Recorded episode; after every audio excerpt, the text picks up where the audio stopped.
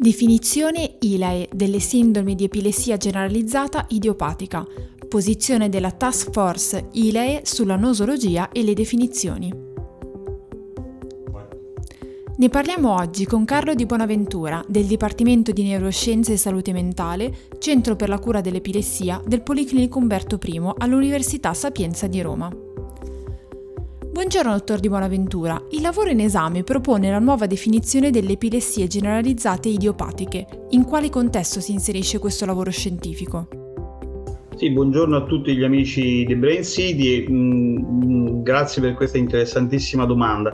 Abbiamo scelto questo mm, lavoro perché eh, prende in esame una sottile differenza che è emersa nell'ultima classificazione del 2017 tra le epilessie generalizzate genetiche e le epilessie generalizzate idiopatiche e cerca ovviamente di fare il punto. È un lavoro proposto ovviamente dalla commissione dell'ILAE sulla nosologia della definizione e quindi si può considerare come dire, un importante riferimento per l'organizzazione tassonomica delle epilessie generalizzate idiopatiche. Questo lavoro fa il punto fondamentalmente eh, sulle sottili differenze che ci sono tra le forme generalizzate genetiche e generalizzate idiopatiche, a cui viene riconosciuto in questo secondo caso una dignità a sé stante, quindi pur facendo parte grande, della grande famiglia delle epilessie generalizzate genetiche, eh, hanno però una specifica caratterizzazione elettroclinica e per questo vengono distinte in quattro sindromi precise che sono per l'appunto l'epilessia eh, a tipo assenza dell'infanzia, l'epilessia eh, a tipo assenza giovanile, l'epilessia miclonica giovanile e l'epilessia con crisi con le sole crisi generalizzate tonico-cloniche. Ovviamente questo è un importante eh, riferimento per eh, chiaramente chiarirsi un po' le idee e distinguere le epilessie generalizzate idiopatiche dalle epilessie generalizzate genetiche. Secondo questo lavoro, quali sono le sindromi attualmente incluse tra le IgE? Dunque, attualmente nell'ambito delle epilessie generalizzate idiopati vengono inclu- inclusi quattro entità sindromiche ben distinte che, come dicevo poc'anzi, sono l'epilessia a tipo assenza dell'infanzia, a tipo assenza giovanile, l'epilessia macronica giovanile e l'epilessia generalizzata con le sole crisi generalizzate tonico-cloniche. Chiaramente vengono enucleate perché, come dicevo prima, hanno una caratterizzazione molto precisa, quasi tutte hanno un'eredità poligenica con o meno influenze ambientali di vario genere. Normalmente lo sviluppo è normale, anche se alcune comorbidità di tipo psicocognitivo sono previste anche relativamente frequenti. Eh, tutte queste quattro sindromi hanno la caratteristica di includere una varia combinazione di diverse crisi, che sono come tipologia le, le crisi di assenza, le crisi miocloniche, le crisi generalizzate tonico-cloniche e le crisi miocloniche tonico-cloniche. In, in questi casi la, uh, ci può essere una sorta di uh, overlap di queste sindromi perché ovviamente vengono considerate attualmente un continuum.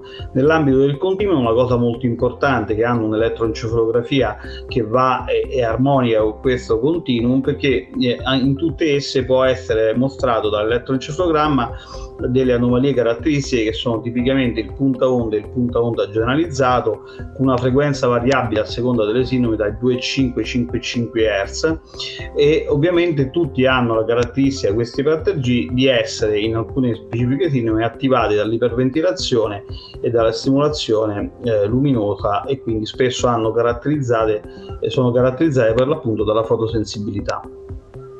Dunque, potrebbe indicarci la differenza tra IgE e GGE? Chiaramente questo è il cuore diciamo, della, di, diciamo, del tema del, del, del, del, tema e degli aspetti un po' controversi di questa classificazione. In realtà l'epilessia generalizzata e genetica, quindi le cosiddette GGE, in questa fase storica sono considerate il contenitore principale. Le, le, le epilessie generalizzate idiopatiche sono un contesto omogeneo che è inserito eh, nel, nella famiglia generale delle epilessie generalizzate genetiche che però possono contenere altre entità sindromiche. Eh, financo epilessie generalizzate in corso di definizione e classificazione, da cui le IGE si possono ovviamente distinguere perché hanno delle caratteristiche elettrocliniche e delle caratteristiche sindromiche che sono un po' diverse.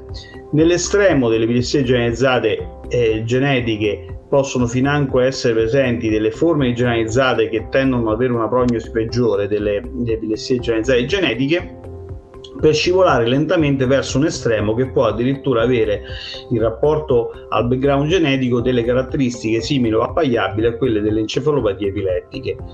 In definitiva, le forme idiopatiche vengono distinte da tutto il resto delle epilessie genetiche perché ovviamente hanno delle caratteristiche, come dicevo prima, piuttosto eh, chiare che sono ad esempio una buona prognosi nella maggior parte dei casi, non hanno la caratteristica di evolvere in encefalopatie epilettiche o in quadri particolarmente drammatici hanno la caratteristica, come dicevo prima, di avere una sorta di overlap quindi di essere rappresentati in un continuum e in alcuni casi queste forme possono evolvere l'una nell'altra, ad esempio per citare l'epilessia tipo assenza del, dell'infanzia che può evolvere un'epilessia micronica giovanile e come dicevo poc'anzi per l'appunto avere delle caratteristiche elettroencefalografiche eh, piuttosto tipiche che le accomuna e le caratterizza nel, sia all'esordio di malattia che nel loro decorso.